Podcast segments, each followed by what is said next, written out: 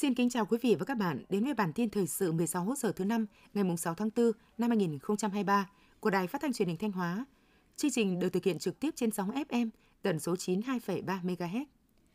Sáng ngày 6 tháng 4 tại thành phố Sầm Sơn, tỉnh đoàn Thanh Hóa đã phối hợp cùng thành đoàn thành phố Sầm Sơn tổ chức lễ ra mắt và bàn giao công trình thanh niên chuyển đổi số trong quảng bá di tích lịch sử, văn hóa du lịch.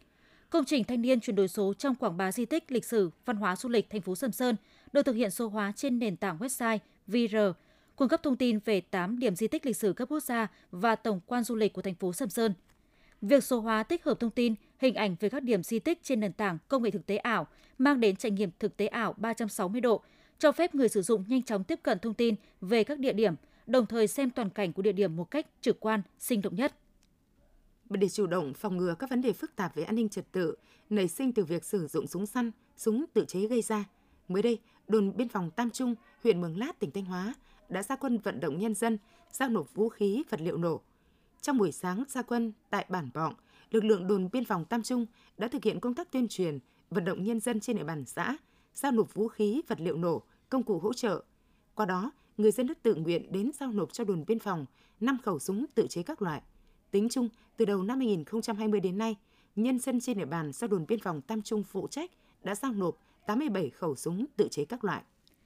Sáng nay ngày 6 tháng 4, Ủy ban nhân dân phường Đông Hải, thành phố Thanh Hóa đã tổ chức lễ ra mắt tổ liên gia an toàn về phòng cháy chữa cháy và mô hình điểm chữa cháy công cộng trên địa bàn phường.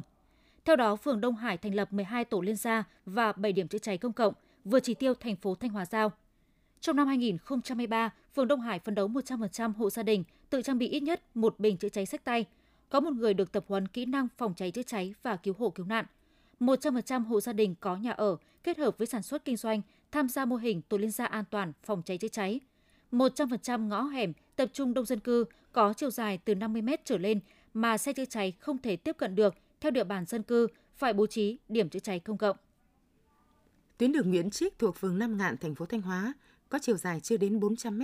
nối đường Trần Hưng Đạo với đường Lò Trung thuộc phường Trường Thi, hiện đang bị xuống cấp nghiêm trọng, gây khó khăn cho người và phương tiện tham gia giao thông – theo phản ánh của người dân, đoạn đường này trước đây đã có dấu hiệu hư hỏng. Tuy nhiên, khi sửa chữa nâng cấp cầu sông, tuyến đường nằm trong phương án phân luồng giao thông thuộc khu vực phía Bắc để vào nội thị thành phố. Lưu lượng xe cộ lưu thông tăng đột biến, gây hư hỏng mặt đường. Hiện mặt đường xuất hiện chẳng chịt các ổ gà. Người dân đã phản ánh lên Ủy ban dân phường Nam Ngạn và đơn vị thi công, sửa chữa cầu sông, đề nghị khắc phục tình trạng hư hỏng nền mặt đường. Song đến nay vẫn chưa được thực hiện, gây khó khăn cho người và phương tiện tham gia giao thông. Sở Giao thông Vận tải Thanh Hóa vừa có văn bản đề nghị Công an tỉnh và Ủy ban nhân dân các huyện thị xã thành phố tăng cường kiểm tra, xử lý nghiêm các lái xe điện bốn bánh tự phát chở học sinh, khách du lịch. Sở Giao thông Vận tải đề nghị Công an tỉnh chỉ đạo lực lượng cảnh sát giao thông công an các huyện Hoàng Hóa, Cẩm Thủy và thành phố Sầm Sơn tăng cường tuần tra kiểm soát hoạt động thí điểm của xe điện bốn bánh và các xe tự phát chưa được phép thí điểm. Xử lý nghiêm theo quy định đối với trường hợp vi phạm, nghiêm cấm xe điện bốn bánh hoạt động trên các tuyến đường không được phép. Tiếp theo là phần tin trong nước. Cục xuất nhập khẩu Bộ Công Thương cho biết theo ước tính, xuất khẩu hạt điều của Việt Nam trong tháng 3 năm 2023 đạt 60.000 tấn, trị giá 355 triệu đô la Mỹ, tăng 75% về lượng và tăng 79,5% về trị giá so với tháng 2 năm 2023. So với tháng 3 năm 2022, tăng 50,4% về lượng và tăng 48,6% về trị giá. Tính chung quý 1 năm 2023, xuất khẩu hạt điều của Việt Nam ước đạt 122.000 tấn, trị giá 708 triệu đô la Mỹ, tăng 16,6% về lượng và tăng 14,2% về trị giá so với cùng kỳ năm 2022. Báo cáo tại hội nghị giao ban điều hành sản xuất tháng 4 năm 2023, Tập đoàn Than và Khoáng sản Việt Nam cho biết, tháng 3 năm 2023, tập đoàn đã khai thác được 3,95 triệu tấn than nguyên khai, than tiêu thụ 4,27 triệu tấn, sản xuất khoáng sản alumin quy đổi 122.500 tấn, sản xuất điện và tiêu thụ điện đạt 739 triệu kW, sản xuất 6.000 tấn thuốc nổ và tiêu thụ 9.000 tấn. Doanh thu toàn tập đoàn ước đạt 15.088 tỷ đồng. Sáng ngày 6 tháng 4 tại Hà Nội, Hiệp hội các nhà bán lẻ Việt Nam tổ chức tọa đàm cuộc cách mạng công nghiệp 4.0 và cơ hội trong ngành bán lẻ Việt Nam. Phát biểu khai mạc tọa đàm, tiến sĩ Đinh Thị Mỹ Loan, Chủ tịch danh dự Hiệp hội các nhà bán lẻ Việt Nam, bày tỏ hy vọng tọa đàm sẽ mang lại những thông tin bổ ích những giải pháp hữu hiệu cho cộng đồng các doanh nghiệp phân phối bán lẻ, đồng thời tạo động lực cho các doanh nghiệp trong những chặng đường khó khăn nhưng cũng có nhiều cơ hội trong thời gian tới. Theo báo cáo mới của Tổng cục Thống kê, tình hình lao động việc làm quý 1 năm 2023 phục hồi tích cực, đời sống nhân dân được đảm bảo, công tác bản công tác đảm bảo an sinh xã hội được các cấp các ngành thực hiện kịp thời, hiệu quả.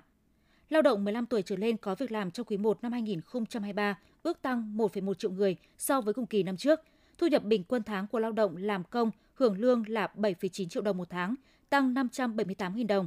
Tỷ lệ thất nghiệp trong độ tuổi lao động quý 1 năm 2023 ước tính là 2,25%, giảm 0,21 điểm phần trăm so với cùng kỳ năm trước.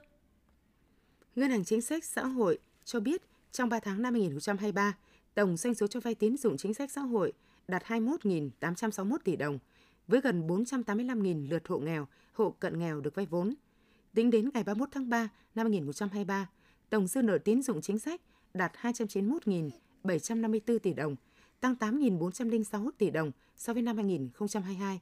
với hơn 6 triệu 584.000 hộ nghèo, hộ cận nghèo và các đối tượng chính sách khác còn dư nợ.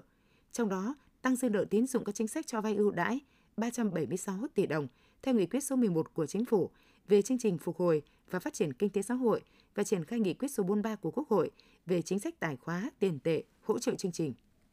Theo đại diện Tổng cục Dân số Bộ Y tế, dân số nước ta hiện nay là hơn 99 triệu người, đứng thứ 15 thế giới, thứ 8 châu Á và thứ 3 cộng đồng ASEAN. Với tốc độ tăng xấu trung bình những năm gần đây, dự báo trung tuần tháng 4, Việt Nam sẽ chính thức trở thành một trong 15 quốc gia trên thế giới và một trong ba quốc gia khu vực Đông Nam Á có quy mô 100 triệu người.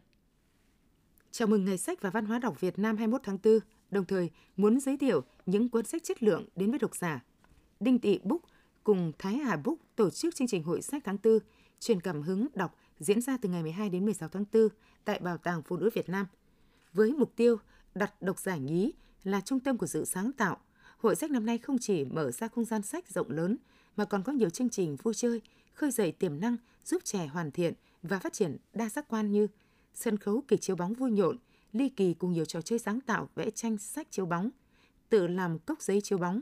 cuộc thi thiên tài giải đố đầy hào hứng với nhiều câu đố về các chủ đề khoa học, động vật thực vật, cơ thể người. Bộ Giao thông Vận tải phối hợp với Bộ Công an đang nghiên cứu dự thảo đề án sắp xếp lại cơ cấu tổ chức, chức năng nhiệm vụ và quyền hạn của Cục Đăng kiểm, đảm bảo minh bạch, rõ ràng. Theo dự thảo đề án, cơ cấu tổ chức, chức năng nhiệm vụ và quyền hạn của Cục Đăng kiểm sẽ được sắp xếp lại theo hướng Cục Đăng kiểm chỉ làm công tác quản lý nhà nước về đăng kiểm.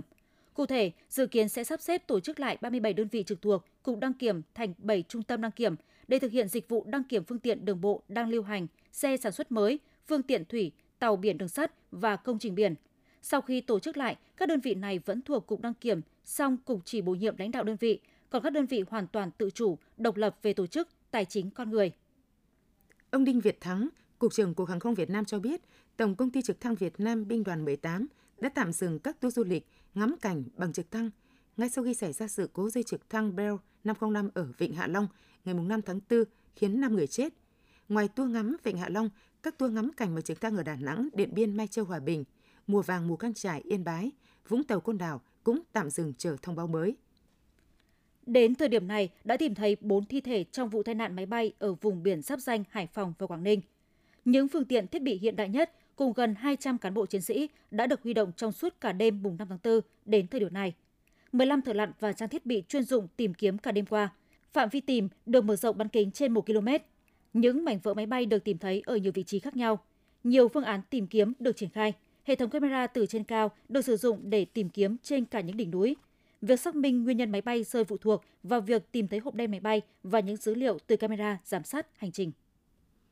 Theo Trung tâm Khí tượng Thủy văn Quốc gia, hiện nay, ngày 6 tháng 4, bộ phận không khí lạnh đang di chuyển xuống phía Nam, thời tiết miền Bắc chuyển mát.